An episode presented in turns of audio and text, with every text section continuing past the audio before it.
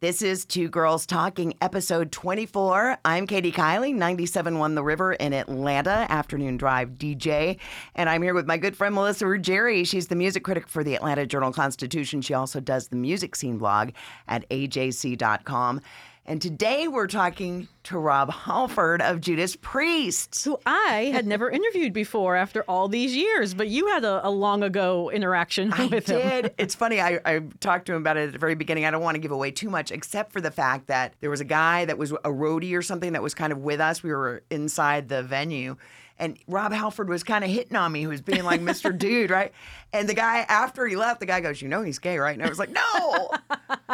I must have been in my early 20s. I was So this was what in the eighties? Like it was. yes, yeah. it was like early 80s. And you were at probably the Omni. 83 or 84. Yeah, Yeah. We were at the Omni here in Atlanta. So, I, of course, I didn't say that because it, not, not that it matters, but it is just interesting that there's a guy that is Yeah. so heavy metal. right. And that he happened to be gay too. And Yeah. you and I figured that that's probably why the whips and chains and leather and I mean, you know, he did. He lived. He lived a long time without that, you know, being public, and then finally got to the age where he was like, you know what, I don't care. This is who I am, and and you know, one of the things we talked about is how he has an autobiography in mind to do, and said he's got lots of stories he wants to tell that people haven't heard before. That he, you know, he, his music life is very public, but he hasn't told a lot of his personal stuff, and it sounds like he really wanted to get into that if he does go ahead and, and do a book. and So- he's such a nice guy. So Yeah. you'll hear all that. But the funny thing is, if you ever seen have seen Judas Priest live, they are loud and aggressive and Yeah. crazy good live. And you know, I don't think I've ever seen them live. I was thinking about that because you oh. know there there are very few bands or artists that I haven't seen at some point over twenty something years.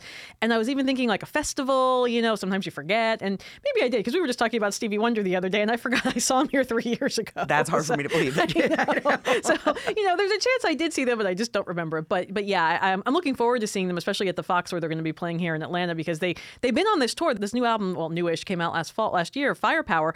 It's doing so well that they were able to, you know, do another leg of dates, and it's really their most successful charting album they've ever had in their career, which is really phenomenal when you think they've been around. You said it'll be 50, 50 years, years. next year. And it's a good. I mean, It's there is good. good. music on this. Yeah, I was very impressed. if you like that, it. you know, loud, hard, aggressive, anthemic. I mean, you know, that's the thing too. It's not just noise. I mean, these You know, are it's songs. driving These are guitar. It's just it's these are really good songs. to, yeah. So the, the tour, this leg of the tour is going to kick off May 3rd in Fort Lauderdale, and they're going to be on the road until June 29th, when they're going to wrap in Vegas. They're going to be here in Atlanta May 8th at the Fox, which she talked to us about, you know, how cool it was going to be to play a theater like that. And they are playing a lot of theaters this time. So they did a lot of amphitheaters last year.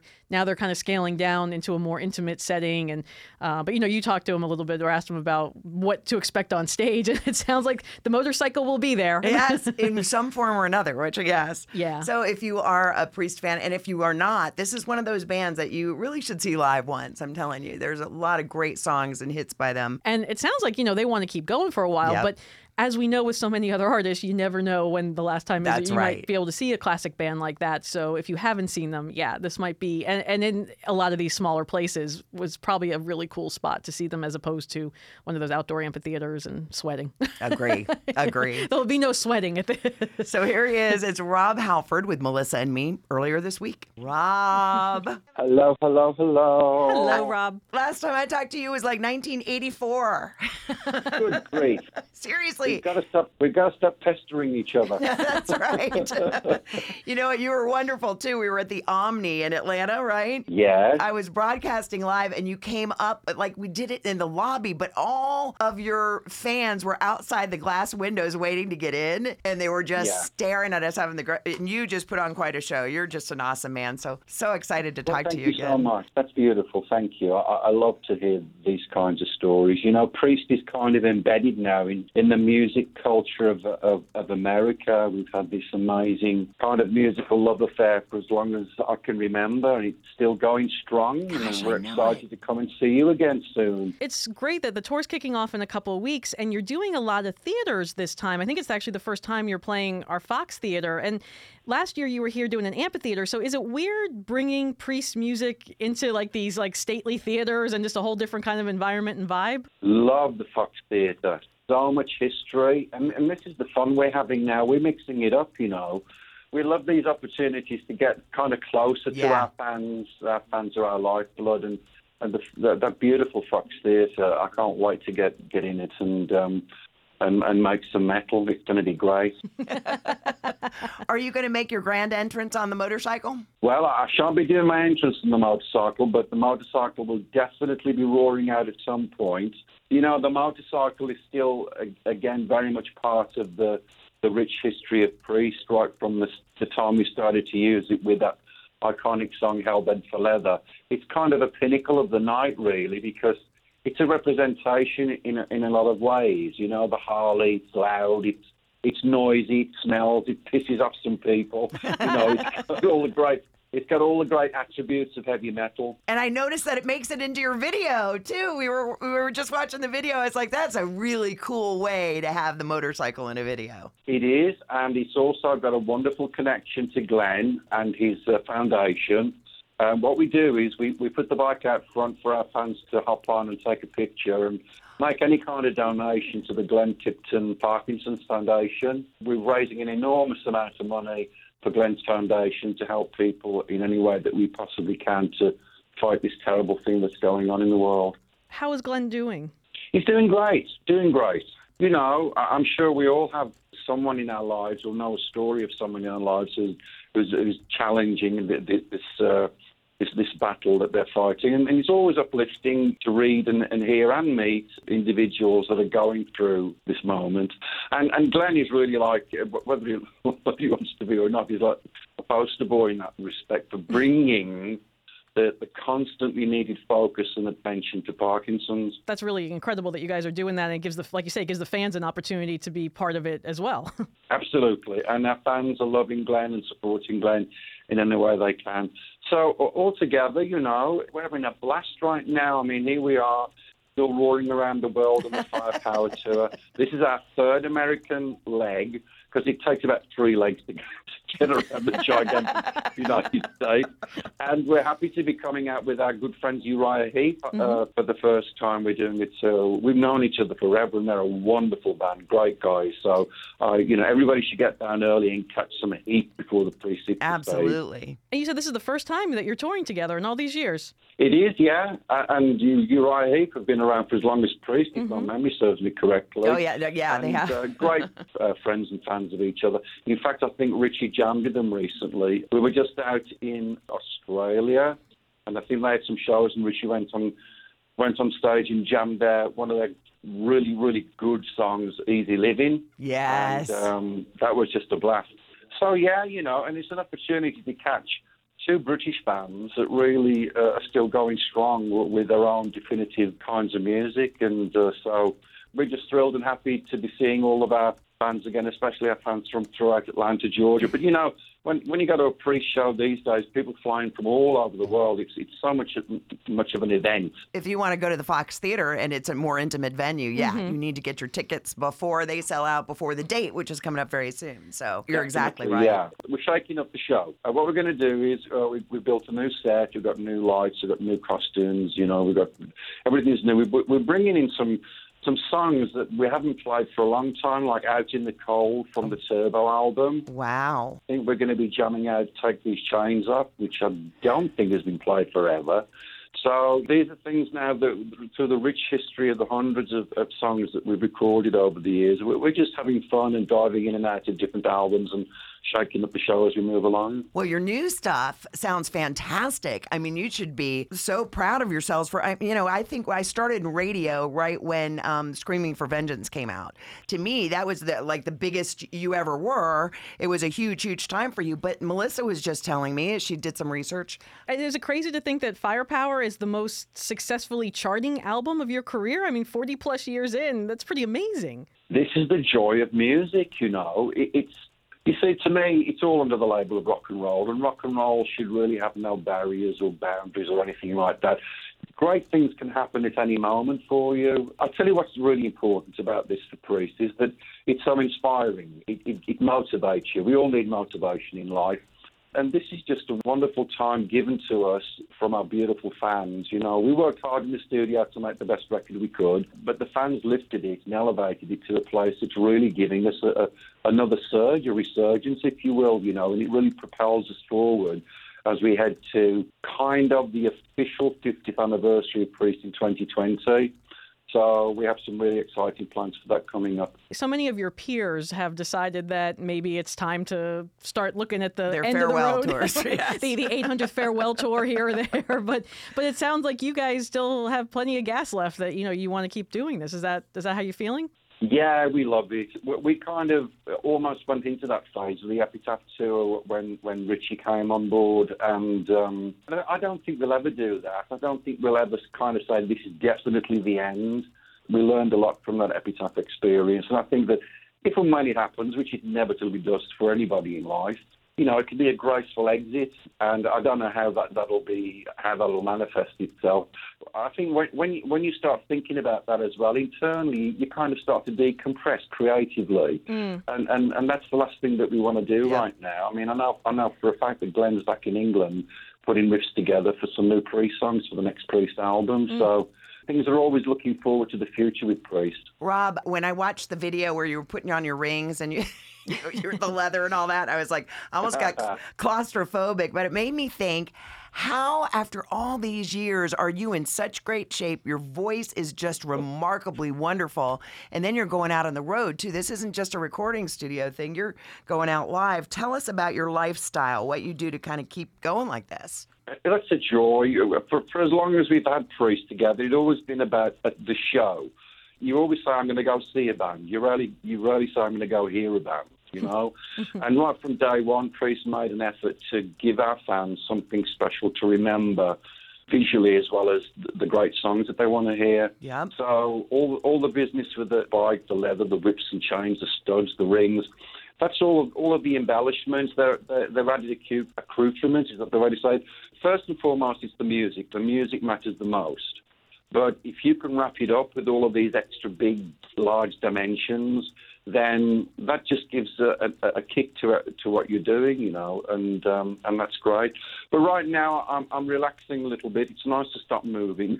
I've just I've just we all went through about six time changes in two weeks recently down in Australia, New Zealand, and Japan. Mm-hmm. I don't know. I don't know how you guys feel when you do like a trip from New York to LA and you wake up and you don't know where you're at. Right. So imagine, imagine, the, imagine that four of those big mo- moments in two weeks. But hey, I'm not complaining. It's a thrill. It's a thrill. We're having a blast. Thank you to our beautiful fans, and um, everything's good. But you sort of bypass the fact that you are in your mid 60s. That's all I'll say, and that you are in. No, hey, yeah. I tell you what's great. I tell you what's great about this. As I've heard through through life, I- I don't even think about that. They say, "What's this thing? Age is a number," and that's exactly what Yep. it is. It, it's all about living your life to the fullest, enjoying life, sharing what you can with people, being grateful uh, as we are in Priest to all of our incredible fans that are giving us the life in metal, and just keeping it real more than anything else you know, getting a grip to it, getting a handle on it, and, and, and realizing the beautiful power that music has in all in all its shapes and forms. What a privilege it is to be a musician and to be able to go around the world and, and you know share these good times with mil- uh, millions of our fans. It's the best thing going. You know, you can never get enough of it. Are you eating well? Uh, I mean, you look great. And you sound And great. you sound great. So Oh, that's, we're. that's smoke and mirror. That's smoke and mirrors and light and darling. I mean, do you work? Are you like a workoutaholic, or do you? Eat? Yeah, I tell you, my workout, my workouts on stage. I mean, if you see Priest Yes. work, we, we're Yeah. still, we're still very physical. Band Ian's up the corner going crazy with that big monster bass. Scott's away going bananas on the on the drums, and then you got me and, and, and Richie, and, and at the moment, and of course with with Andy. It's a physical show with Priest. You know, it's an hour, an hour and a half and change of, of really intense, high energy physical metal. So that's our workout, really. But you have to be careful. We're aware that with our physical condition, that, that can relay to the performance, and it's our duty to be in the best shape we can when we go out each night to give our fans what they deserve. Do you do any kind of vocal warm ups before you go out? Because you're still hitting those notes that not a lot of people could hit even in their heyday. No, I just have a nice cup of tea and then I wander out and go to work. It's that tea. What do you all that to the stage, yeah. What do you notice is the biggest difference in the audiences from, let's say, going back in the late 70s, early mid 80s to now? Well, we've moved into that era now where it really is a metal family. We, we see our fans bringing their kids, and in some instances, the kids are bringing the kids. Mm-hmm. It's just brilliant, you know. It just really, sh- it really reinforces what we've said forever that that metal lives, firstly, that metal lives forever, and that it goes from generation to generation. It's one of those few music forms. You know, when you were a kid and you were listening to what your mum and dad was listening to, and you would roll your eyes. um, that's not the case with metal. At some of our shows, you got, you know, the family that the whole family's going out for a night of heavy metal, and they're all banging their heads together. What a great way for a family to communicate with Yes. music. You know, it's it's, it's a beautiful thing. So that's something that obviously we've seen uh, grow and amplify over the years. Uh, Equally, new metalheads. There'll be new metalheads that are probably coming to see Priest for the first time, maybe their first time ever at the show in Atlanta at the Fox. And that's another great um, opportunity to spread the, spread the gospel of metal. And there's always somebody in that audience that goes, wow, I'd love to be a singer in a metal band, or I'd love to play drums in a metal band. The whole way of the way that we convey the inspiration of music from a live performance, not just Priest, but any band. I urge people see bands play live. It's the best thing in the world to see musicians doing what they love to, to do. Who do you, uh, just Rob Halford, who do you listen to when you're listening and not working? Oh, I'm all over the place. I'm listening to a lot of blues right now. Really? All kinds of blues music. I come from the blues. That's where you know I discovered music. As I, be, you know, as I moved through my teenage years, I suddenly discovered the glorious American blues. A lot of the early people like Bessie Smith, Muddy Waters, Howlin' Wolf, uh, Fats Domino, were all all of the greats, you know. And then moving on, Stevie Ray Vaughan, obviously Hendrix. There's a, a ton of people, a ton of people. So I'm, I'm really feasting on blues right now. I don't know where that might lead to. I feel there's a blues album in me somewhere. So that's where I'm. That's where I'm kind of getting my vibes from uh, at this moment. Do you listen to any metal at all, or who would you, who are you impressed by? Yeah, I'm all over the place. Obviously, uh, as far as the new scene goes, it, it, it's everywhere. You know, my friends from Death Punch, uh, uh, we just did some great shows with Halestorm over in New Zealand, Bad Wolves. It's thrilling to see David from Disturbed doing so so great uh, again. Metal is just really profound in, in the way that it's global and making these great statements. So there's a never-ending supply of it. There's a crazy band in Japan called the guys wear wolf heads. What are they called? Hang on a minute.